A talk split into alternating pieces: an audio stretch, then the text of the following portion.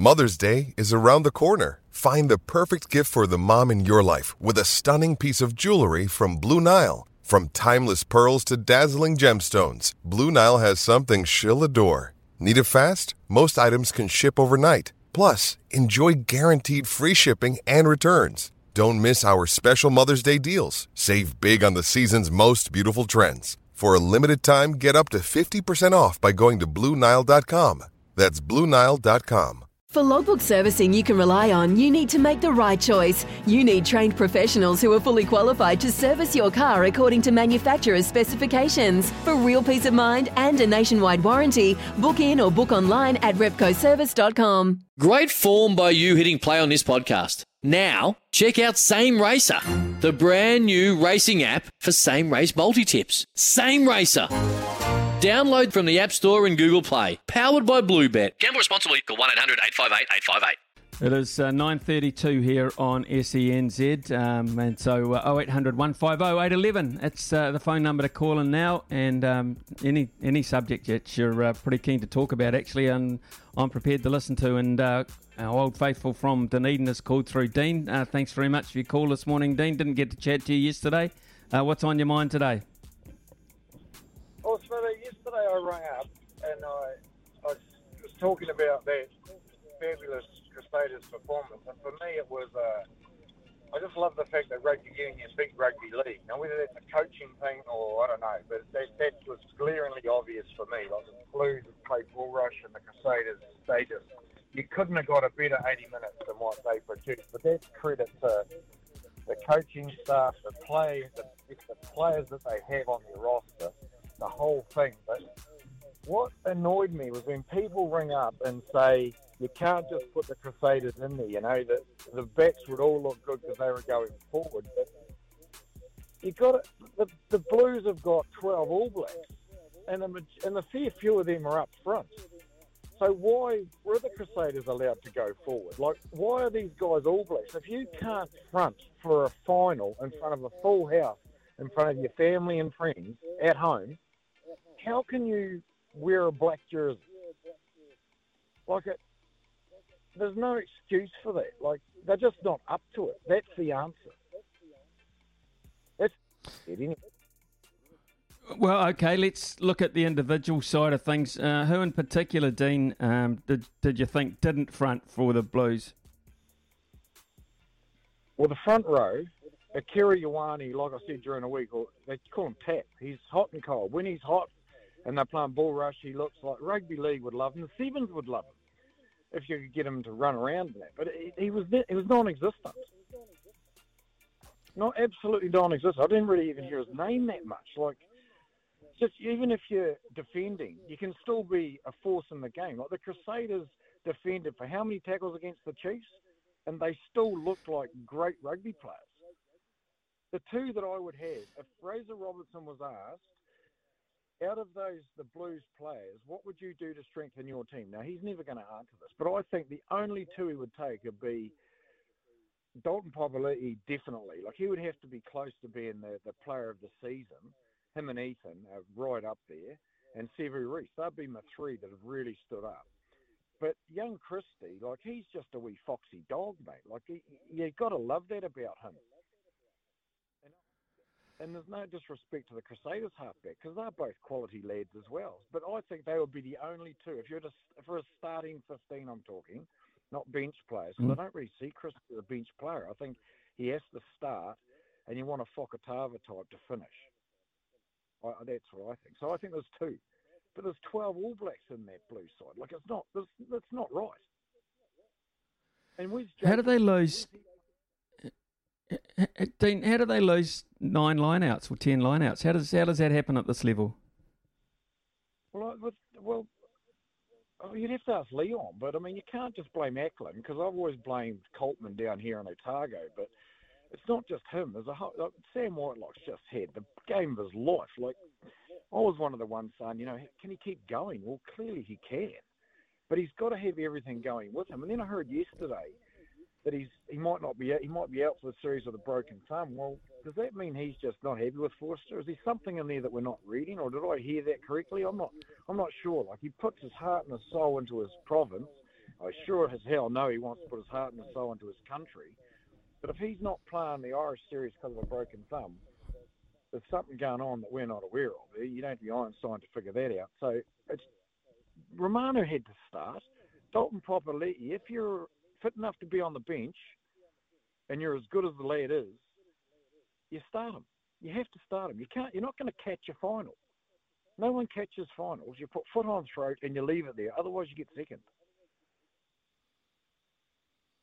Yeah, it's an interesting point, actually. It's a really interesting point about that. Even if he was, uh, his minutes were going to be restricted to, you know, the last, uh, or to 20, 20 minutes or 25 minutes, what did you have the possibility of uh, perhaps not starting him? I mean, and throwing him at the Crusaders and getting that, getting yourself onto the front foot early on.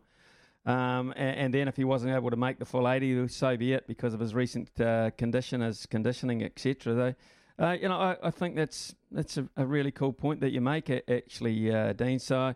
Uh, the other one for me, though, I, I uh, you know, the front row side of things, uh, four All Blacks in the in the Blues squad, and then you get a situation where uh, some young replacements come on, and and uh, if anything, the Crusaders' dominance became even more evident.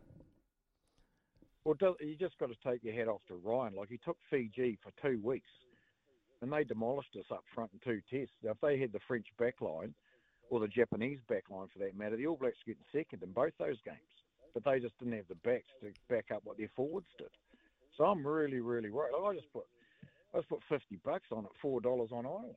It's only fifty bucks. Geez, I was close in the weekend too, but Taylor got knocked out in the corner, and eleven to twenty points, and him scoring a try at any time was great money. All my bets on the weekend were so close. Pablo, what a shoulder that was in defence. I was down, he's in.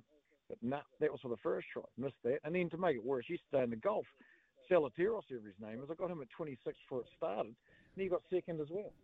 It is what it is. Yeah. I love it. It is what it, it is what it is, Dino, and you are what you are, and we appreciate that, mate. Thank you very much for your call this morning. Uh, as always, love your input. Mikey from Christchurch. Mikey, uh, good morning to you. I imagine there's still partying, partying in some areas of Christchurch at the moment. oh, mate, I tell you, absolutely, bloody brilliant, hey. Um, I was talking to you last week, and it was uh, we bang on about how that rugby show was like four against for the Blues and none against Crusaders. I watched it again, and I got to say, I was quite happy to see JK do a bit of backpedaling on that show. Fantastic. oh, it's lovely. Um, the um, the thing that stood out for me was there's been a bit of niggle, bit of criticism about um, Richie Mo'unga, Sam Whitelock, a couple of others, and but when the big game came and the big pressure came, they stood up and they did the business. Um, we're going to have some massive tests, I think, against Ireland, um, certainly against South Africa, etc., etc. And the old hoary uh, thing's going to come up again. Beauden or Mo'unga. Is Sam too old, etc., etc. But the big games, these are the guys that we need, isn't it? Because Auckland were under pressure and they didn't show anything. Well, look, you, you regard as a, to me, this is the way I look at it, Mikey. A, a final, a grand final of that situation with that calibre of player, to me, is akin to a test match you look at it, and that's where you, you want your, your best players with your individual matchups to dominate one dominate one way or the other. Well, there was only one side that uh, came to the party in that regard. If you regard that as Test match level, one side was of Test match quality, the other was not of Test match quality. So then you look at the reason why they were, and you go where everyone says up front. It's as simple as that. You know, that's where they won it up front because they never at any stage let the Blues really get on the front foot. They were always backpedaling. They were always getting uh, ball under pressure. They were hit hard in tackles. They couldn't break the defensive line, which they've been able to do against most sides throughout the year. That was predictable that uh, on the defensive effort of the Crusaders against the Chiefs, they would not let much through, Mikey. So, uh, you know, you, you put it down to just good old fashioned basic rugby. Make your tackles and keep going forward as a pack. Uh, and then the rest will sort of fall into place, and it did, didn't it? Yeah, absolutely. But here's the thing. So I've heard a bit of uh, chat about, well, the Blues back line couldn't fire because, you know, they didn't get much front forward ball, etc., etc. What do you think is going to happen when we play Ireland?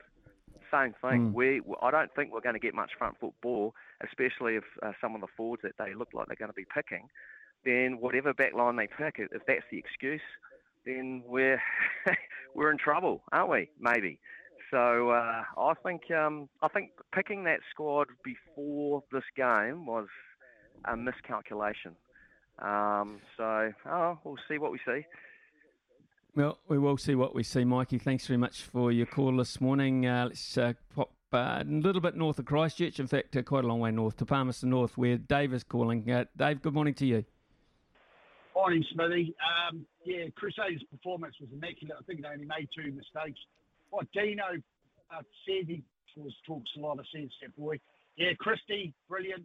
You know, I thought Perofeta was pretty good as well out of the All Blacks that were picked prior to the, um, the final.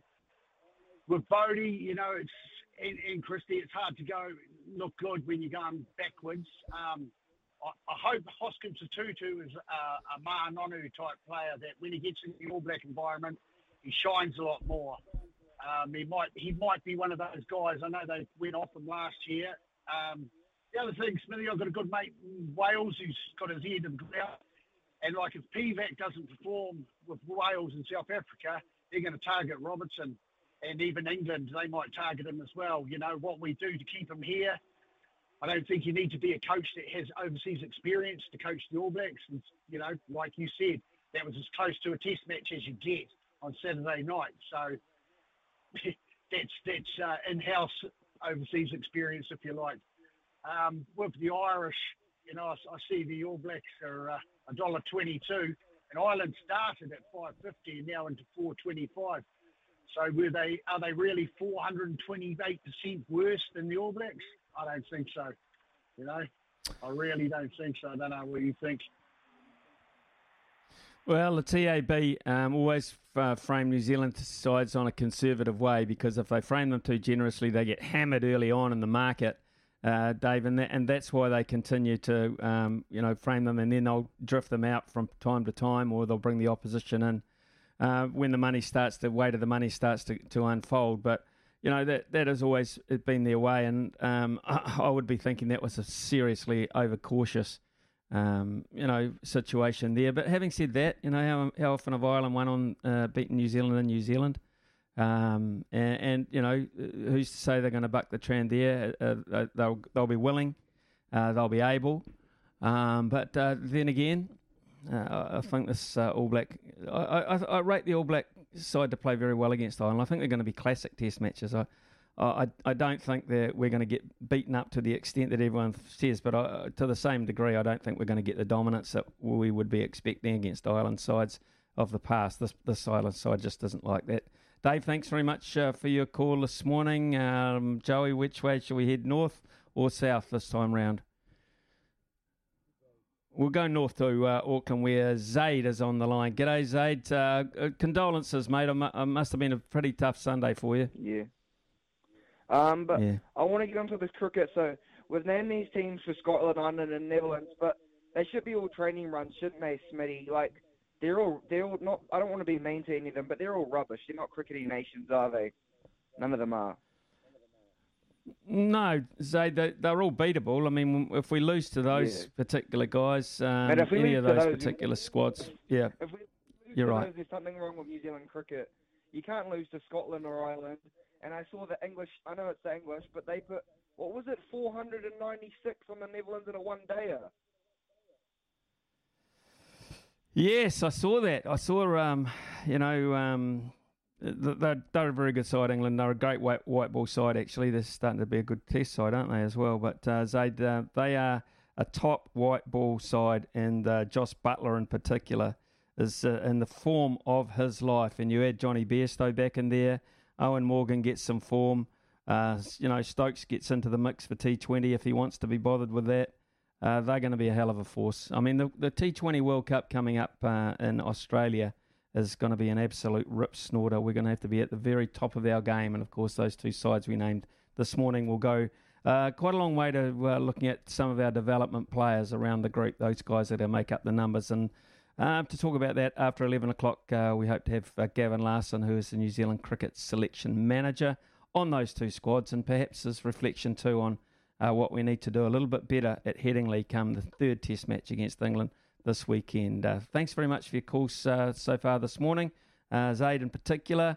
Uh, I know it's been tough for you, mate. I know how deep you are into the Blues, and it was very, very clever of you to change very quickly to the cricket season all of a sudden. It's 9.46 here on SENZ. We'll be back shortly. Sometimes needing new tyres can catch us by surprise. That's why Tyre Power gives you the power of zip pay and zip money. You can get what you need now, get back on the road safely, and pay for it later. Terms and conditions apply. So visit tyrepower.com.au or call 13 21 91.